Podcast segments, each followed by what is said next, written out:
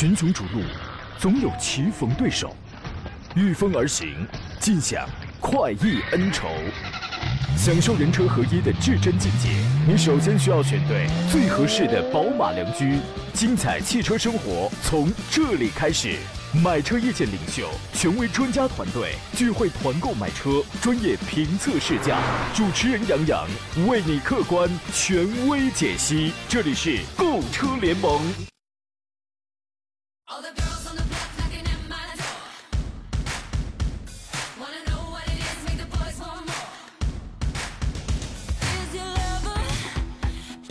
来吧，各位，时间来到了北京时间上午的十一点零三分，这里是面向全省听众正在直播的购车联盟，我是凯文。哎，今天是我们小长假的最后一天了，相信很多的朋友已经在浏览了我我们的这个大祖国的山川河海之后啊，就马上踏上了这个回归的旅途了啊！希望您在旅途当中一路顺畅，一路平安。 哎，我们的节目呢，依旧是开通着直播热线啊，呃，零五三幺八二九二六零六零，零五三幺八二九二七零七零。另外呢，您还可以通过我们的网络平台啊，参与到我们的互动当中。你可以关注山东交通广播的微信公众号，把您选车购车的问题编辑成文字发送过来，凯文就会在节目当中第一时间和您互动了啊。还有就是您可以在节目以外的时间，呃，关注我们，联系到我们啊。您可以关注杨洋侃车，第一个杨木字旁的杨，第二个杨提手旁的杨，侃大山的侃。 关注杨洋侃车微信公众号，发送“进群”两个字就可以加入到了我们的这个选车购车群了哈。还有就是您可以关注我们的杨洋侃车的呃抖音号和快手号啊，我们的这个短视频啊，现在基本上能实现日更啊，大家都能看到我们节目当中的一些亮点加工成的短视频啊。呃，看到之后呢，您还可以留言。如果说您在平常生活当中有什么选车购车的问题啊，或者是您想拍一下测一下哪款车呀？ 还有啊，就是您可以就是想试乘试驾呀，或者呃有什么对于哪些新车呀有自己的一些诉求啊什么的，您都可以找到最新的我们更新的一条视频，然后在下方留言，把您的诉求告诉我们就可以了。我们第一时间在节目当中给予您反馈啊，或者是我们线下搞活动的时候，你也可以参与进来啊。还有就是您想要收听这个绿色版无广告的我们的节目的话，您可以关注杨洋侃车的喜马拉雅号啊，还是这四个字儿杨洋侃车啊，就可以回听我们的绿色版。 无广告的我们的整期节目了。哎，节目一开始啊，先和大家说一下最新的天气情况啊，因为相信在出行路上的您也比较关注天气资讯啊。今天白天到夜间呢，全省天气晴转多云，半岛地区北风转南风三到四级，其他地区南风三到四级。夜间的最低气温，鲁西南地区是四度左右，有霜冻或轻霜冻；鲁西北的东部和半岛沿海地区是九度左右，其他地区七度左右。六号的白天到夜间呢，全省天气多云，南风转北风二到三级，夜间的最低气温，半岛内陆。 陆地区四度左右有霜冻或轻霜冻，其他地区七度左右。七号的白天到夜间，全省天气晴间多云，半岛地区北风三到四级，鲁南地区北风二到三级，其他地区北风三到四级转南风二到三级。夜间的最低气温，半岛内陆地区是二度左右有霜冻，鲁西南地区是八度左右，其他地区五度左右。 应该说，夜间的时候，这个气温还是稍低的啊。我们注意夜间出行的朋友啊，注意增加衣物了。呃，再来看一下路上的最新情况啊。先来看省会济南的市区路况啊。目前市区大体的通行状况还是比较良好的啊，只不过有个别的道路存在小距离的压车拥堵，比如说二四幺省道由北向南的方向，还有双泉路由西向东的方向，以及二环西高架路由西南向西东北的这个方向，由西南向东北的方向，呃，还有二二零国道由东向西的方向，都是存在着小距离压车。 还有经石路由西向东的方向也是小小的拥堵了一块啊。再来关注高速路上的情况。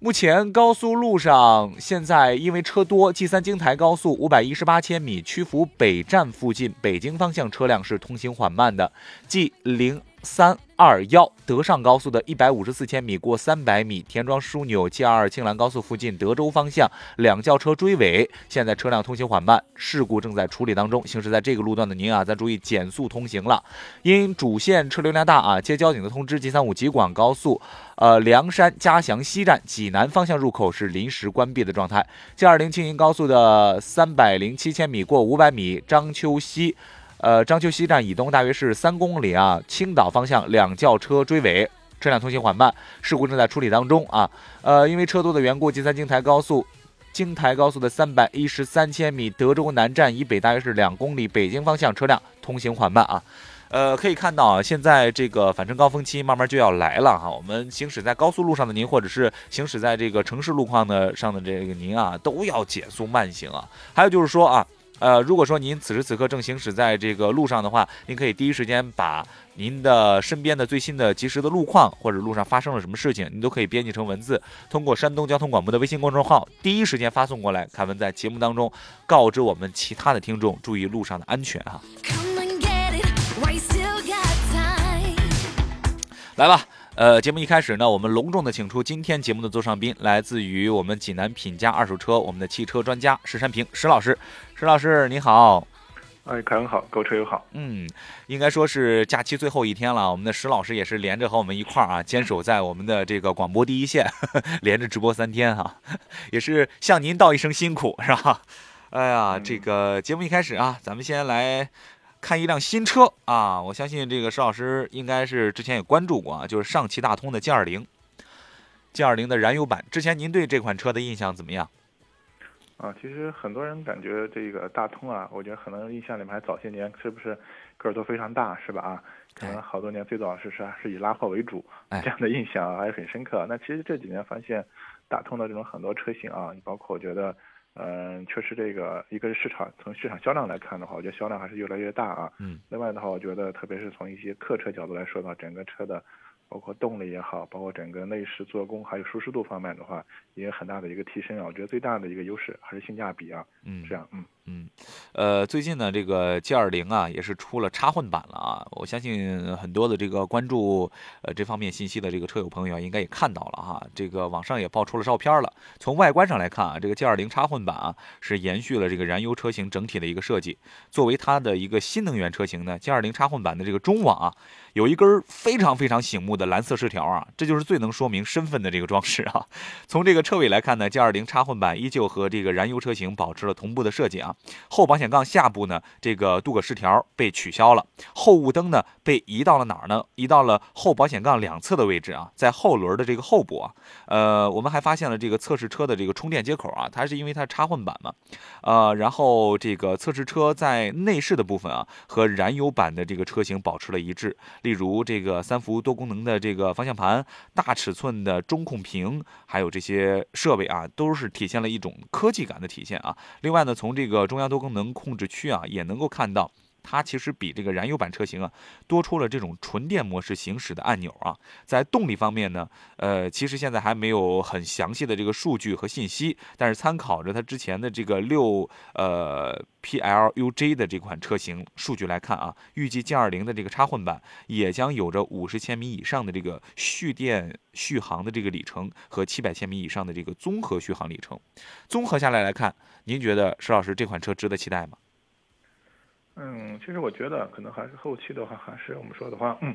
在一些这个特殊的一些，我觉得城市可能包括限牌限号城市的话，就这款车我觉得可能啊，有它的这种一个是强大的功能性，另外它的那种牌不受牌照限制，我觉得这可能是一个市场比较大的一个卖点。嗯，其他城市的话，我觉得可能最后还是要看一个是新车的一个价格啊，另外的话，我觉得整整车的一包括后期的一个质量综合的作用的一个结果啊。嗯。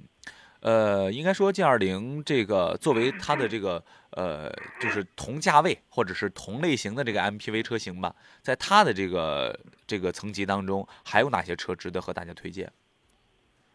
嗯，其实 G二零 的话，像这个价格区间的话，我们说说这种属于这种个头比较大的这种我们叫商用 M P V 啊，或者商用车的话，这个级别的话。其实竞争对手的话不是不是太多多，嗯，对对啊，你可能比较接近的话，你可能这个瑞风的一些商务车型，包括 M 五之类这种情况啊，但是可能整体价位方面的话，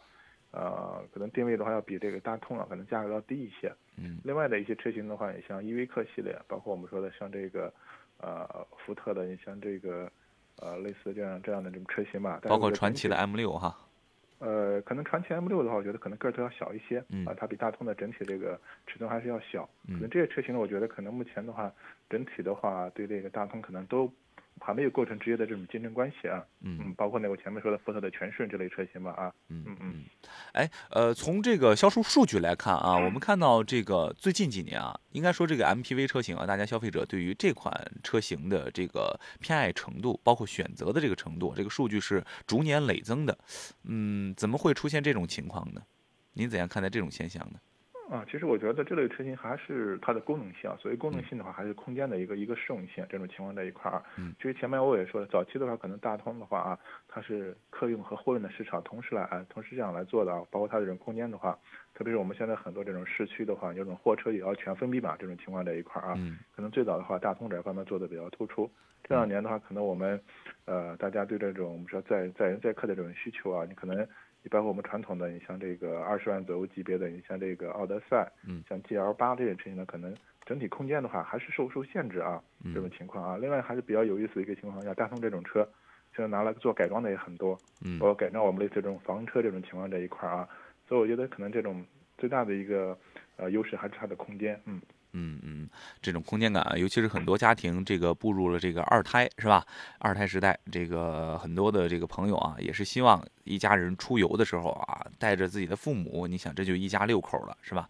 呃，能够有一个更舒适的、更宽松的这个乘车的环境啊，不管到哪儿去，起码在路上的这个时间呢，哎，大家伙有说有笑呢，在车里呢这个空间只要够啊，而且呢，这个我觉得会给家人带来这种幸福的感觉。这我觉得这也是 M P V 车型很多的这个家庭选择的原因啊，那确实是空间大是吧？舒适感强啊，呃，十万上下的这个刚才呃这个 M P V 车型呢，我们的这个石老师也推荐了几款啊，呃，其实为什么说这个事儿呢？因为前两天我看到很多的这个问题啊，都是集中在了这个 M P V 车型，很多的家庭，尤其是这种有二宝的这种家庭啊，选择这种车型的这个几率啊会大一些哈、啊。还有就是我们的这个节目啊，直播时间段啊，我们的热线依旧是向大家开通着零五三幺八二九二六零六零零五三幺。八二九二七零七零啊，另外我们的这个石老师啊，我们这一期节目也会为大家解答这个购车、选车的问题啊。你有任何的问题都可以通过我们的热线，或者通过我们山东交通广播发送过来。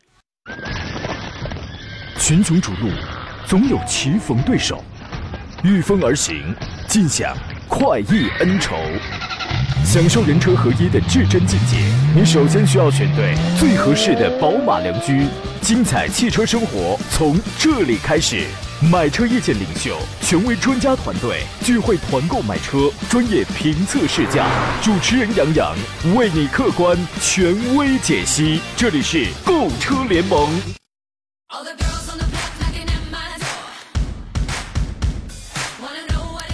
来，欢迎回来，这里是正在直播的购车联盟，我是凯文啊。我们今天的这个座上宾是来自于济南品家二手车的我们的石山平石老师啊，石老师您好。呃，石老师，我看到这个平台上已经有我们的听众朋友啊，已经留言了，想问问题。他说这个给自己刚毕业的孩子想买一辆十万左右的日系车啊，这位应该是一位父亲哈、啊，偏爱日系车，十万左右。刚毕业啊，刚毕业应该刚拿驾照不久，应该也是一个新手司机。嗯，像这个价格期间的话，十万左右日系车的话，可能我觉得还是一些这种小型车啊，或者紧凑型车的话会居多一点。嗯，可能这个预算我觉得比较主流的话，我觉得年轻人可能会对这个飞度啊，我们说新飞度啊这样的造型，可能我觉得更接受度更高一点这种情况啊。嗯，但是飞度的话，我觉得配置会不会低、呃？对，就是配置这个问题这一块啊。但是你这个预算，我觉得可能呃应该预算是没有问题的这种情况这一块啊。嗯，除了飞度之外的话，可能。呃，类似的像经典轩逸啊，但这个车我觉得就中规中矩啊，可能没有太多的这种个性的东西。嗯，年轻人是不是喜欢这种情况啊？嗯，相对说我觉得这两款车的话，应该是比较主流的啊，这种情况啊。嗯，但是其他的一些车，我觉得可能会比较偏更更偏小众一些。你像威驰啊，或者我们说，你像那个，嗯，像那个还有那个像类似那种。骐达这种车型啊，但我觉得整体会比较偏老一点这种情况啊。嗯。但如果的话，你的预算能再高一点的话，包括像卡罗拉、像思域这种车型的话，但是呢可能就得十几万了这种情况啊。对。对，所以这几款车我觉得可以先看一下。哎。嗯嗯嗯。我们刚才这个心照不宣说啊，说刚才我们说到 M P V 车型了嘛，心照不宣说兄弟，如果你要非这么说的话，应该是一家八口吧，是啊，加上双方的这个父母是吧？对，呃，云水禅心说了，说两位，请石老师预测一下，奥迪会不会出 M P V 车型，多久能出来？底盘会是 Q 七的吗？哦，这个我还真的不是特别好好预测啊，这有点难为我们石老师了，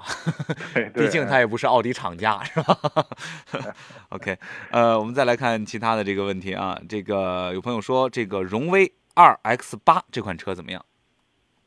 呃，荣威 二 X 八 这款车的话，应该是上市啊，时间我觉得应该还还不短了，有一段时间了。嗯，我觉得最大的话，应该它是一款相对说啊比较这种偏硬朗的啊这样的一款叫。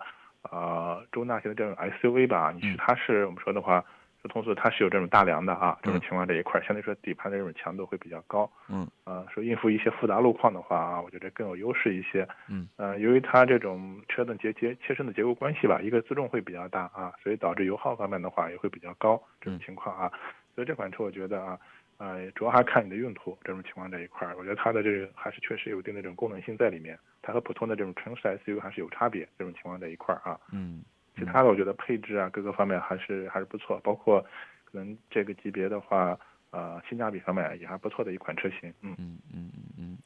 呃，还有朋友问说这个想换第二辆车，然后宝马五系和 Model Y 应该选谁？他也没说具体想要什么这个要求。就是宝马五系和 Model Y， 你是想要科技感啊？你还是想要这个、这个、这个操控动力啊？你还是想要什么呀？嗯、呃，邵老师给个建议吧，或者评一下这两款车。嗯，对，因为这个我觉得可能还是个人的这种需求和你看中的地方，我觉得还是很重要这种情况啊。相对于这个 Model Y 这款车的话，刚刚上市啊，可能订单的话就是突破了好几万辆这种情况这一块啊。我觉得可能大家对特斯拉关注的话，我觉得还是可能整体的还是特斯拉这几年。整体的一个一个这种所谓的综合的一个市场表现是吧啊这种情况，嗯，而且的话这又是特斯拉相对说第一款价位比较低的这样的一个 S U V 啊这种车型的一块啊，嗯，如果的话我觉得你喜欢这种纯电动车的话，这款车呃倒也可以考虑啊，毕竟的话可能这个区间的话，因为特斯嗯、呃、作为这个纯电动车的话，特斯拉应该目前综合表现一下市场，我觉得它算是第一品牌是吧？这种情况在一块啊，嗯嗯、呃，反观我们说五系的话，因为现在我们说作为这个。啊，行政级的这个一线豪华品牌里面，五系综合来看的话，我觉得它的这个市场表现也不错。嗯，所以这两款车，我觉得关键就是你个人的话，就是，呃，到底看重什么这种情况在一块儿。对，嗯、两款车都能选啊。对对啊，而且的话，我觉得可能整体的话 ，Model Y 它这个动力各方面调教也不错啊。可能我觉得可能也有一定的驾驾乘乐趣，这点可能和这个五系比较接近这种情况啊。嗯、但是这种纯电的这种所谓驾乘感受和这种燃油版的这种车型的驾乘完全是不一样。嗯嗯。呃，家里第二辆车，它倒是不考虑你这个跑长途啊或者什么的，可能就是在市区主要开啊。我推测啊，所以说它就是更看它它想看重什么。再一个就是说，它这个呃 Model Y 这款车的话，应该说是如果硬要比保值的话，当然两款车我估计保值都都不错啊，但硬要比保值的话，是不是五系比 Model Y 要好一些？嗯，对，是这样的，因为这两年其实发现，我发现特斯拉很多车型的话啊，因为它是怎么说呢？随着这种嗯阶段性的，它有这种有调价的这种这种这种趋势啊，嗯，所以它相对说整个这个、嗯、特斯拉的价格稳定性还稍微差一点。只要这个新车价格有大的较大的波动的话啊，所以它这个二手车保值方面就会弱一些。另外，其实这总体来看的话，我觉得特斯拉一直在做这种所谓。控制成本或者降低成本这样的动作啊，嗯，嗯所以从保值方面来说的话，我觉得确实还是，呃，可能特斯拉不太占优这种情况。另外就是新能源车，总体来说的话，和传统燃油车来说的话，新能源车的保值也会弱一点啊。嗯嗯，还是五五系更坚挺一些，毕竟一线豪华品牌在那撑着是吧？这个品牌价值在那。嗯、但是大家很多人选择觉得特斯拉的话，我可能对此保值这个因素，我觉得可能并不是特别重点去考虑啊。我觉得特斯拉啊，它给大家传递的，我觉得它是。那么引领一个我们说的话，或者潮流或者方向是吧？这种情况这一块，它是有这样的所谓品牌的这种，呃，或者叫我们叫内涵在啊。很多人我有买特斯拉，科技感啊，对，所跟看的是科技感和潮流这样的东西啊。嗯嗯嗯。好，看你想要什么了啊？如果是还是觉得比较纠结的话，等会儿可以补充一下自己的这个要求啊，这位老师啊。呃，再来看这个，有朋友问了说，这个亚洲龙的双擎可以买吗？嗯，亚洲龙双擎，因为这款车我觉得整体那个表现还不错啊，但是唯一纠结的就是我们说 二点五 的这个这个双擎啊，这个机油增多这个情况啊，因为确实去年有一些车型出现这个情况，嗯，包括厂家的话，后期的话也没有给出一个明确的一个一个一个说法啊，嗯，包括现在这个问题有没有彻底解决，就是嗯，我不太好去去做这个评论啊，所以这个是我觉得是唯一这个比较有借力的地方，嗯，其他方面应该我觉得还综合还还好。嗯，您说这个机油增多的话，如果是呃这位先生的行驶里程数啊，一年下来以后啊，能到个突破五万吧，突破五万公里。然后这个平常如果是天气和天气的变化和它的行驶里程数是不是都都挂钩，都有影响？嗯，据说这个这个机油增多这个问题可能和这个温度啊有一定的关系啊，嗯、但是这个就因为毕竟还没有这个明确的一个一个厂家明确的一个说法，这种情况这一块啊，嗯嗯嗯、所以我觉得这个确实是一个一个点，而且这个它是有概率的，不是说每一台车都这个情况啊。嗯，嗯包括现在可能从四 S 店层面给大家的这种建议的话，可能要缩短这个保养周期是吧？可能要五千公里去保养啊，这种情况这它可能我觉得能起到类似这种缓解作用，嗯、但是你说这个它不是一个呃知根的一个一个。说一个一个办法，车队觉得一个办法啊，这种情况，嗯嗯，所以还是存在这样的风险啊，你也在考虑考虑，嗯，呃，有朋友说普拉多怎么样？嗯，普拉多现在的话，可能你你你只能在选拼进口车了，是吧？已经没有没有国产的或者我们说进口的正常进口的已经是没有了四 S店这个渠道，只能是在港上选正拼进口车，而且呢，这个车可能现阶段的话，一个是车比较少。啊，就是真正能港上能流通的车比较少。另外的话，现在这款车的话，这个价格已经炒得非常高了。嗯，啊，所以我觉得最起码现阶段的话，就是买普拉多这款车的话，它不是一个好的一个时间节点。哎、嗯嗯，呃，还有朋友说了，说这个犀牛的快乐生活说怎么在广播中咨询问题啊？您现在我就看到您的问题了，您可以有什么问题直接提就好了，编辑成文字。然后这个呃，网上还有朋友说说这个预算一百万。预算一百万，想选一款 S U V 的车型，选什么？一百万、啊，选什么、嗯？应该说是这个预算是很充足啊。想选 S U V 车型，选什么？嗯，我觉得还是要把这个要求啊，方面我觉得可能提的更更明确、更明细一些这种情况啊。你像我们经常说的，现在一线豪华品牌，奔驰、宝马、奥迪是吧？啊，都有这个旗舰的这样的所谓旗舰 S U V 是吧？啊，除了奔驰、宝马、奥迪，你包括像保时捷。啊，你包括像路虎系列的这种车型吧，可能这个区间的车型都有，啊，所以关键还是你到底就要求什么和看重什么啊，这个需要细化一下，哎，嗯，还有就是说您这个具体一下，这个一百万您是说是落地呀、啊，您还是说裸车呀、啊，是吧？你要是裸车的话，一百万我估计买保时捷卡宴的话，是不是这个是不是就选一个配置非常低的了？呃，也差不多，因为现在这种车的话，像保时捷的车型呢，基本上它有一个。基本配置可能要选装嘛，是吧？嗯，嗯你可能选着选着就就一百，肯定是搂不住了。嗯，对对对，嗯嗯嗯。这个犀牛的快乐生活说了，想咨询一下奔驰的 G L B 二百怎么样 ？G L B 二百。嗯呃，这款车其实我们之前节目里面啊也经常给大家说啊，这种情况在一块可能几个问题啊。第一个，目前还属于一个原装进口状态，可能很多朋友的话，可能对这种原装进口车会比较感兴趣一点啊。我觉得这这算是一个一个加分项啊，这种情况这一块啊。嗯。但是从车辆本身来说的话，一个是它是 一点三 T 的啊这样的一个一个动力啊。对。大家很多反馈说，这么这样的一个车配个 一点三 T 啊，最起码我觉得很多。不要看它的数据，很多人我觉得从感官上啊，就感觉就是不是说特别容易接受，对啊这种情况。另外的话是这款车其实空间方面的话，我觉得做的比较一般，就比较局促啊。虽然它有类似这种七座七座样的这样的设计啊，但是实际上空间比较局促啊。另外的话就是整体可能嗯、呃、价格方面的话，优惠力度也不是特别大啊。所以这款车我觉得你既然看好的话，可以入手，但是同级别啊这种产品来说，它的性价比或者保有量还是比较偏低这种情况，嗯。可能更大的卖点是那个大的车标，还有那个中控屏，可能给人的这个感觉还是，哎啊对，一看这个奔驰的话，嗯、这种所谓的那种科技感、豪华感做的还是不错啊。嗯嗯嗯。但是实际上，你这个如果是真的要求动力的话，这款车可能对您来说就性价比稍低一些，是吧？嗯，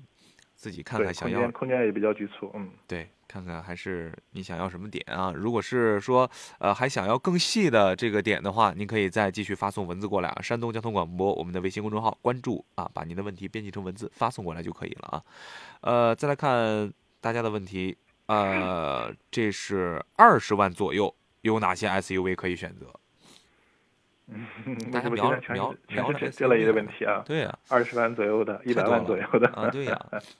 车很多、呃、车很多，就看您想选什么车是吧？您是日系的呀，是德系的，是美系的都有啊。想选什么？嗯，就这样，我简单说一下，如果朋友想咨询车的话，一个是我们说基本的车型轿车 S U V 这个，另外的话包括对品牌的要求啊，我们说像二十万左右，你是这种普通品牌还是豪华品牌是吧？第第三点的话就是你对这个空间要求啊，还有包括其他的一些，包括什么舒适度啊，各个方面油耗啊。经济性，所以最好把这些点的话说得更详细一点啊，嗯，我才能有针对性的给您推荐车辆啊。对对对对，嗯，我看这一节还剩个十来秒的时间啊，再跟大家说一下我们的这个直播热线啊，零五三幺八二九二六零六零零五三幺八二九二七零七零。另外，您还可以关注山东交通广播的微信公众号，把您选车、购车的问题编辑成文字发送过来。我们今天做上宾是我们的汽车专家石山平石老师啊，在线解答您的问题。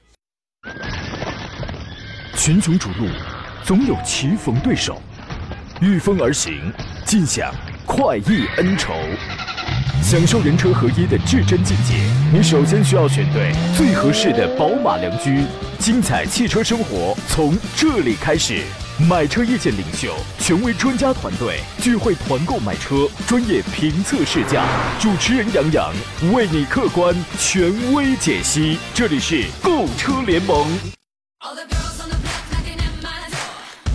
来吧，各位好朋友，欢迎回来，这里是正在直播的购车联盟，我是凯文啊。我们的节目的直播热线还是为大家开通着零五三幺八二九二六零六零零五三幺八二九二七零七零啊，大家可以通过我们的山东交通广播微信公众号发送文字过来，把您选车购车的问题编辑过来就可以了啊。呃，还有就是您可以在节目以外的时间关注杨洋侃车，第一个杨木字旁，第二个杨提手旁，侃大山的侃，杨洋侃车，我们的微信公众号啊，您可以发送进群两个字，进入到我们的这个购车车友群当中啊。我看到有朋友在山东交通广播的这个微信平台上发送杨洋侃车，不是啊，不是，您可以在这个您的这个打开微信的页面，然后在里头搜索，然后搜索杨洋侃车，会搜索出微信公众号啊，点进去关注就可以了，发送进群就可以加入车友群啊。您还可以在这个节目以外的时间看快手啊，呃，这个抖音啊，我们的杨洋侃车这个号还是这四个字啊，看我们的短视频的产品，我们现在基本上能日更啊。如果说您有什么选车购车的问题的话，也可以找到最新的一条视频，把把您的这个问题啊编辑成文字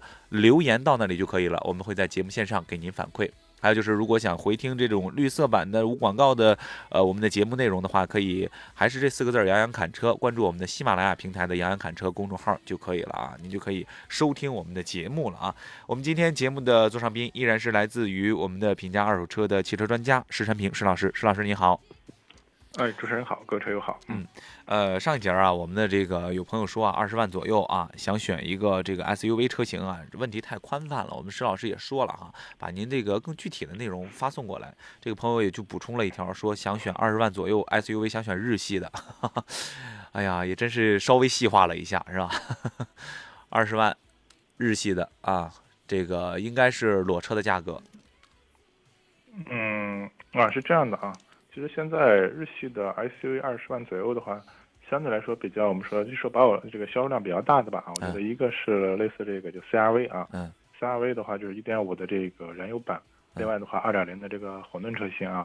啊混，所以这两款车型来看的话，可能我个人啊会倾向一下这个 二点零 的混动车型啊，嗯，这个情况啊，呃，还是 一点五 我们说这个 C V T 这就 一点五 这个我们说这个发动机啊，可能过去有这个机油的问题啊，嗯，但是这两年整体反馈少了，但是我说要看到这个可靠稳定方面的话，可能我还是会倾向一下这个 二点零 的混动版本啊，嗯，这是我们说的一个 C R V 的问题，另外可能就是荣放啊，荣放的话，嗯，我可以建议可以看一下 二点零 的这个自吸啊，嗯，两款车型我觉得基本上就是目前日系的二十万左右的一个代表车型了啊，你可以去对比一下看一下，嗯。OK 啊，我们看热线上有朋友接线进来了啊，应该是张先生是吧？来，张先生你好。啊，对对对对，张先生你好，哎，呃，你好，凯文。哎，把您的问题说出来吧。老师，嗯，我就想选一个二十裸车二十万的一个轿车或者是 S U V 都行，这个，呃，动力要好点，呃，皮实耐用。皮实耐用，您平常都干什么用啊？呃，就是上班代步用。市区用是吧？市区用，对对，市区用皮实耐用的话，就是无非就是小毛小毛病少一点，是吧？对对对，小毛病少一点，动力和内饰要稍微好点。二十万左右的话，您是要办下来的这个价格，还是要裸车的价格？裸裸车二十万，裸车二十万，裸车二十万以内。嗯，呃，对于这个汽车品牌有什么特别的要求吗？呃，没有，尽量的合资吧。尽量合资，邵老师，尽量合资二十万左右，裸车的价格，小毛病少。呃、啊，这位朋友的话，你之前那个关注过和具体看过哪几款车吗？看过迈腾、凯美瑞和雅阁。迈腾、凯美瑞啊。呃，你现在或者纠结的点，或者说有什么地方需要具体的再明确一下吗？这两台这两款车。呃，一是这个动力上，动力上这个，嗯、因为动力上二点五混动的就就这个价格就买不到，肯定是。嗯。就二点五。二点零的。嗯。对对，二点零的，二点零的就有，那雅阁和那个凯美瑞都担心这个乳化问题。嗯。嗯，相对来说，三、嗯、就是三三零的这个迈腾和三八零的迈腾也看了看，豪华、嗯、中配的那种豪华也看了看。嗯，哦，行，那个我我大体明白了啊。现在是这样的啊，嗯、就现在这个机油乳化的问题，其实最早涉及到一个是这个雅阁的 一点五 的这个燃油版，另外的话相对说的话就是这个就就是凯美瑞的啊，应该是那个 二点五 的混动版本。相对于说 二点零 的这个燃油版的话，这个凯美瑞这个机油的问题的话，可能呃并不是特别，就是反反馈很少。相对说，我觉得这款 二点零 的这个自吸这个发动机的话，就相对说还是不错。这个啊，就关于凯美瑞这个情况，因为现在这个迈腾是是是这样的，其实迈腾之前的市场表现还不错，但是近期的话，我们说还是这个，你像一汽大众像这个探岳啊，关于那个呃。颗粒捕捕捉器的这个问题啊，就经常容易堵塞啊，造成因为这个情况的话，因为可能在这个一汽大众上，甚至很多车型上都有所应用这一块啊。我觉得这个可能近期的话，我觉得可能就是一汽大众的一些车的，可能我觉得这个点可能适当的要关注一下。迈腾和它一样的吗？嗯，对，因为它这个东西的话，因为用的发动机是一样的啊。另外的话，主要还是我们说到是一个增加排放的这样的一个一个装置啊，这个情况这一块啊。呃，所以我觉得这个可能稍微有有一点担心吧。所以几款车，如果就你目前看这两款车的话，我建议的话，你可以重点考虑一下这个二点零的自吸的凯美瑞，嗯，是这样。如果你感觉动力各方面够、哦，这个二点零的凯美瑞这个动力比那个迈腾二点零 T 的那个三三零那个差很多吗？嗯，应该还是，就说动力的话，还是迈腾的会会好一些，但是这个差别，我建议的，要么你就是那个试试乘试驾一下，这个情况在一块啊。对，您您您最好是试乘试驾一下。其实啊，咱们平常都说动力，您真的对动力的要求有那么强烈吗？或者说您平常真的用得着那么强烈的动力吗？它您不就市区开吗？不是，我第一辆车是是和一点六的宝来嘛，就就感觉动力很不足，超车很难受。哎呀，你提速了才能超车。所以说啊，我觉得你这个一点六啊，花二点零的话，你就感觉我觉得动力就会好很多。嗯，这个对。呃，皮实耐用上小毛病少，这方面这几个车比较比较牛毛。呃，相对来说的话，我觉得还是像凯美瑞更占优一点，因为现在这个大众的话，包括这种涡轮增压，就电子的东西很多嘛，可能这种后期的这种我们说小毛病的概率会会高一些。嗯，刚才不也说了吗？石老师说了这个颗粒物捕捉器的这个问题，你也在权衡一下。对啊，嗯啊，包括你们说前段时间，如果你关注三幺五的话，可能一些迈腾的，还有其他的一些这种这种小问题吧，这种情况啊。嗯嗯，好好好，谢谢你们。好、嗯、好。好的，张先生，哎，再见，再见，嗯，好，再见，哎，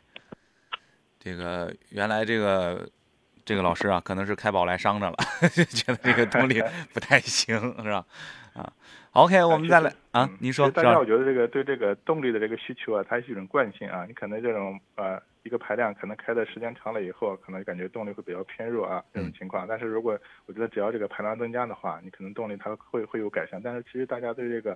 动力的要求，我觉得是没有止境的啊。嗯，对对，嗯，我们再来看啊，这个快乐小王子说了，说老师给说一下吧，这个高尔夫和探戈怎么选啊？高尔夫、探戈，呃、对，一款我们说的轿车啊，一款这种 S U V， 嗯，这又是没法比的两款车啊。嗯，呃，我不知道你在在或者是在纠结什么啊？这两年它完全不同的两款车是吧？啊，对。嗯，这个基本上我们的这个听众啊，都是把难题抛给这个我们的嘉宾，自己怎么省事怎么来，是吧？对，我们只能要么只能从泛泛的从两个车型上来说一下，是吧？因为探戈的话，还还类似这种一款叫叫 S U V 车型嘛。嗯，我们既然说了 S U V 车型的话，优势的话，我觉得主要优势的话还是一个底盘高度啊，底盘会比较高，高的话就是它的通过性会好，就是在我们日常应用场景的话，包括一些复杂路况，包括你去那个自驾游的时候啊，我觉得这种 S U V 车型的优势还是比较明显。另外的 S U V 的话，包括后排的我们说的就是这个后备箱啊，空间方面的话也会占占优一些这种情况啊，储物空间方面占优一些。呃，高尔夫的话，我们说就是典型的一款我们叫两厢的这样的一个一个轿车是吧啊？轿车首先的话，我们说它的底盘高度不高啊，但是它的整体的这种运动操控啊，我觉得这这。包括这这方面的感受的话，会更好一些啊。所以这两款车，我觉得它完全不同的车型，嗯，所以这个还是要一个是看你的用途啊，另外我觉得就跟自己的需要、实际需要啊去选择一下。而且不同的，我觉得不同的配置、不同的版本啊，这个价格差距还是有的。嗯嗯，呃，我觉得施老师说的挺细了啊。如果说这个快乐小王子这位朋友啊，您还想这个再细化自己的问题的话，也可以这个再发送文字消息过来哈。星海说了，说想买长安的 U N I K， 不知道老师推不推荐？嗯啊 U N I K 的话，应该是近期的话刚刚上市啊。对这款车啊，其实我觉得很多人买它可能是两个原因啊，一个是确实我们说那个 U N I-T 啊上市以来的话有一个比较好的一个市场表现啊，包括颜值，然后整体的这个做工、材质、空间方面，应该还是非常的打动消费很多年轻消费者啊。因为 U N I K 的话是在 U N I-T 的基础上我们发展来的一款车。另外的话，我们 U N I-K 最大的优势就是大空间啊，这也是我觉得这款车的一个一个卖点。嗯嗯、呃，基于这两点的话，我可我个人就觉得可能 U N I-K 的话，后期的这种市场表现会不错。但是目前来说的话，这款车只能是刚刚上来，是吧？啊、嗯，这个我们看包括数据啊和一些呃相关的一些试车啊反馈来说的还是不错。但是刚刚上来，我后期的包括稳定可靠性方面的话，我觉得这个还是有待时间的观察啊。嗯嗯，大家如果这款车，我觉得还是有潜力的车。嗯嗯，大家如果是想看这个 U N I-K 的这个试驾视频的话，可以关注这个杨洋侃车的这个抖音号啊。这个杨洋哥是亲自到店去试乘试驾过啊，大家可以看一下他的一个感受、新的体会啊。呃，再来看平台上啊，这个慧也说了，说这个奔驰 C 和宝马三系中低配怎么选？中低配怎么选？嗯中低配怎么选？呃，实际上是这样的啊。现在我说整体的这个，呃，奔驰的这个 C 级的话，包括入门级的车型啊，还是这个一个是 一点五 T 的这个发动机啊，这个情况这一块儿、啊，就是很多人的话老感觉啊，它的这个动力表现比不了我们说的像类似像 二点零 这样的一个一个级别的发动机，包括同级别的三系，嗯，还有像这个奥迪的 A 四 啊，都是用的 二点零 的发动机啊。但实际上我觉得这款 一点五 的发动机。具体的动力表现还不错，这个可能是我觉得个人的这个心理作用更大一点。另外的话 一点五 T 这款发动机的话，特别是我们说在高速的时候，这个噪音确实会比较大一些。来，欢迎回来，这里是正在直播的购车联盟啊，石老师您接着说。啊、嗯，其实前面说到这个奔驰 C 级的话 一点五 T 这个发动机啊，特别是在高速行驶的时候、啊、这个发动机的噪音啊会比较大。嗯。呃，其实动力还不错啊。另外的话，可能奔驰 C 级的话，在整个这个车辆内饰的这个风格，包括这个科技感和豪华感上，应该比这个三系，我觉得可能这方面的这种呃做得更好一些。这种情况这一块儿，嗯，呃，第三点的话，可能现在的这个奔驰 C 级的话，我觉得可能很多这种女车主啊，可能更喜欢一些啊，这这样的这种情况。相对说这个入门级的三系的话，我觉得整体的话，呃，在这个驾控方面的话，我觉得呃更更我们说更有驾驶乐趣一点。我觉得这款车的话，我觉得。嗯、呃，男士女士相对说开都没有问题啊，所以我觉得主要就是几个点吧，因为这两款车，呃，确实我们说它属于这种类似这种竞品车型这种情况在一块啊，然后的话，在这个同级别车里面说了两个卖的还都不错，这种情况啊是这样啊，嗯嗯。嗯OK， 呃，我们再来看一下下一个问题。云水禅心说了，说两位好，预算是六十万以上啊。看了一下奥迪 A 六 的五五旗舰车型，请给详细说一下吧。这个价位还能看哪些车型？不要奔驰，谢谢。呃，五五的旗舰车型啊，因为这款车的话，应该价格的话，也是有差不多啊，五十五十五十大几，接近六十那么一个一个区间啊。很多人说能买到奥迪 A 六 的五五的话，绝对是这个怎么说呢？低调的土豪是吧？嗯，对了，呃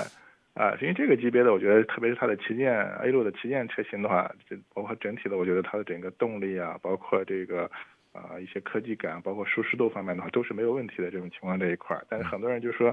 我要花你将近啊五六十万买一个 A 六 是吧？啊，嗯，但这个我觉得可能大家有不同的这种这种要求吧，这种情况这一块啊，嗯，呃，如果你要不考虑的话，不考虑这个所谓。奔驰的话是吧啊，你要考虑类似像宝马的话，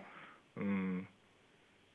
五三零啊这个级别的这个这个情况在一块啊，但是我觉得整体的性价比方面方面来说的话，整个车的这个所谓这个一些包括呃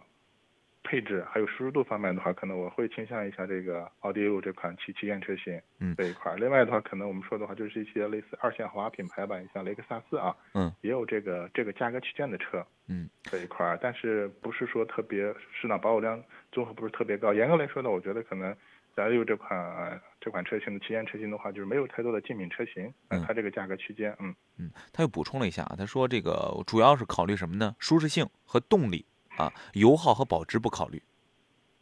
嗯，舒适性和动力是吧？嗯嗯，一个是这样的啊，我觉得一个是五十五十大几啊。其实我前面说过，可能这款车真的、啊、现在说这个价格区间的话，就是没有特别这种明显的竞争对手。可能大家纠结的是，要么就是你可能适当追加点预算买一个级别更高的车型是吧？包括像类似像 A 八、七系啊这样的车型。但是可能我觉得，既然能看好 A 六这款车，可能那个级别的车型啊，大家也这一块也会去考虑这种情况啊。嗯嗯。OK， 呃，我们再来看一下这个刚才问了一个，哎，我刚才刷到了这个大家留言的问题比较多啊。呃，哦，在这儿，犀牛的快乐生活啊，他刚才咨询的是这个奔驰的 G L B 二百，然后他又说了说，呃、刚才这个石老师分析完了之后，他说那跟 G L B 二百同价位的车型能给推荐几款吗？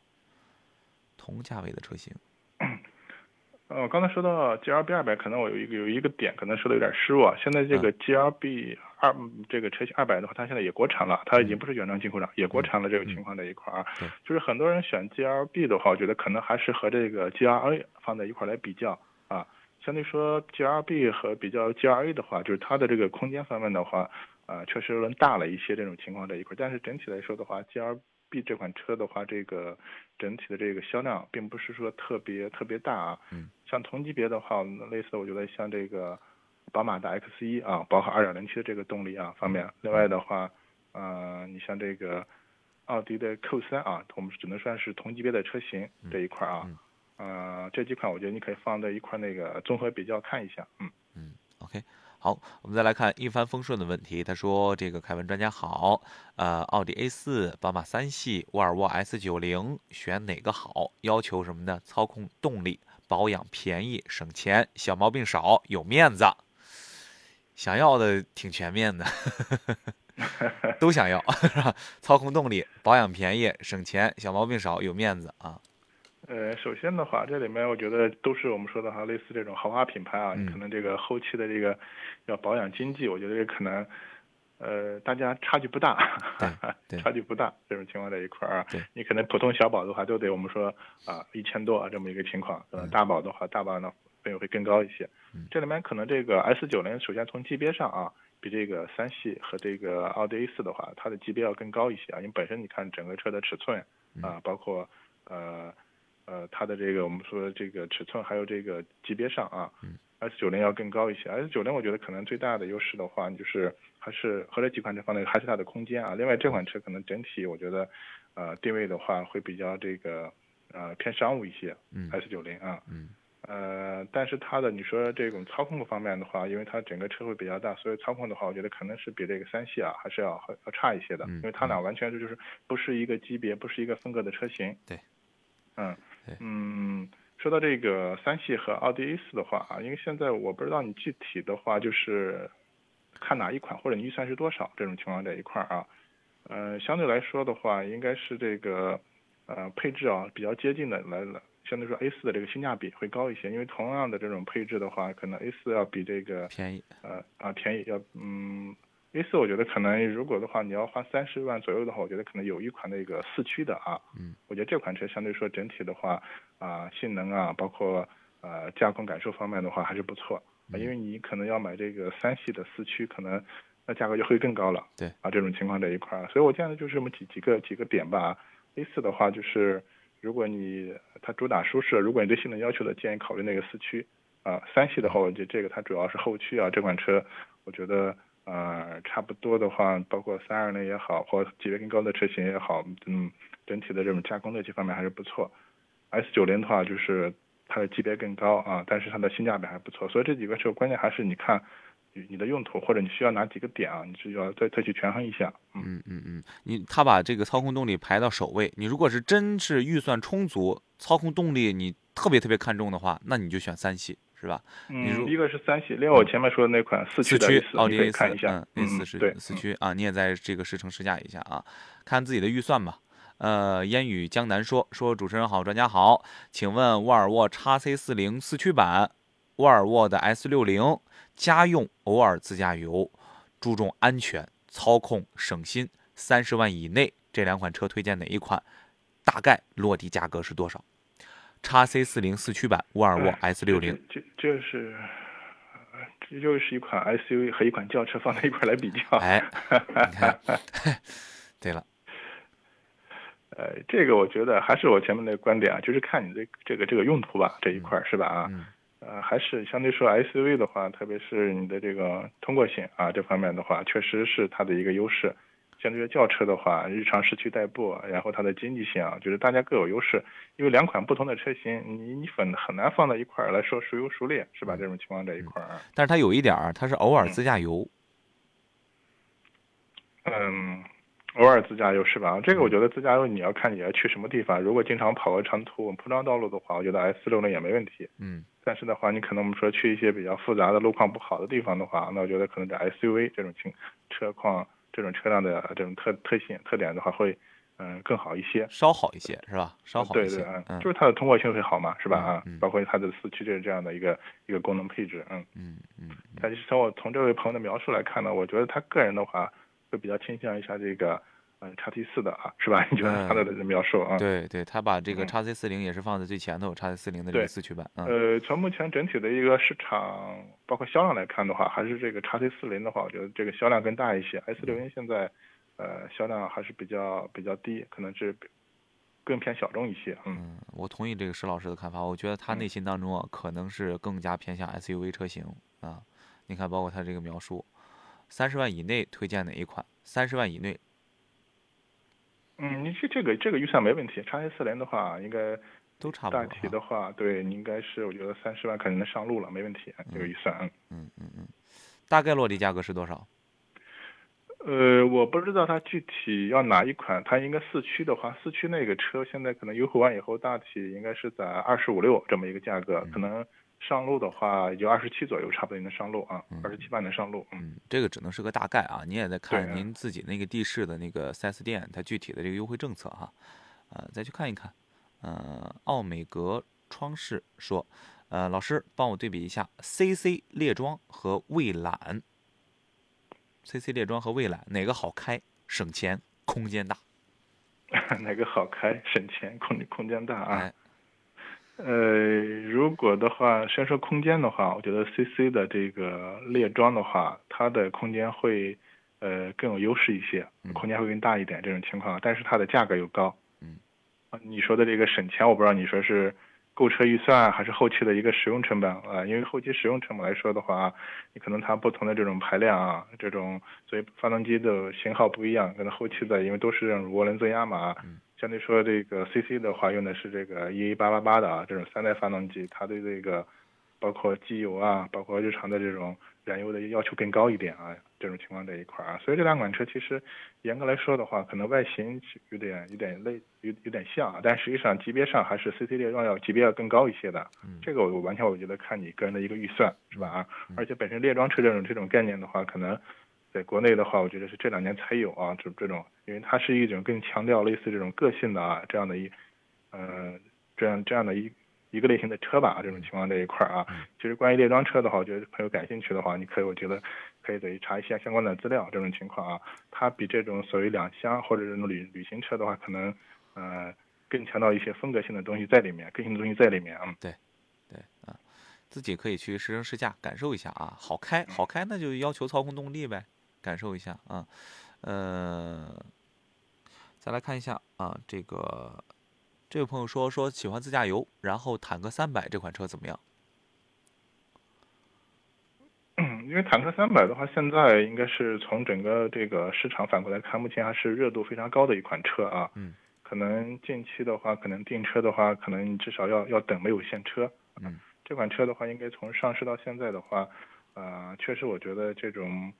嗯、呃，这种所谓亮点还是比较多的。一个是它是比较这种，呃，传统的比较硬朗的这样的一个我们叫 S U V 车型啊。另外它的一些特点包括什么坦克掉头啊，所谓坦克蠕动这样这样的一些一些叫功能吧。我觉得它确实还是一款就是非常有这种驾驶而乐趣的，或者它非常有这种叫我们的越野功能的这样一款车型啊。这款车我觉得后后期的话，我觉得可能呃相对来说一些比较喜欢类似这种玩的一些朋友的话啊，对这款车我觉得关注度会会非常高。目前来看的话，这款车市场表现还是还是还是不错。前两天正好也是看到一款一辆新车展挂牌嘛，车主是济南的车主啊，这费了很大周折啊，从这个烟台提回一台车啊。嗯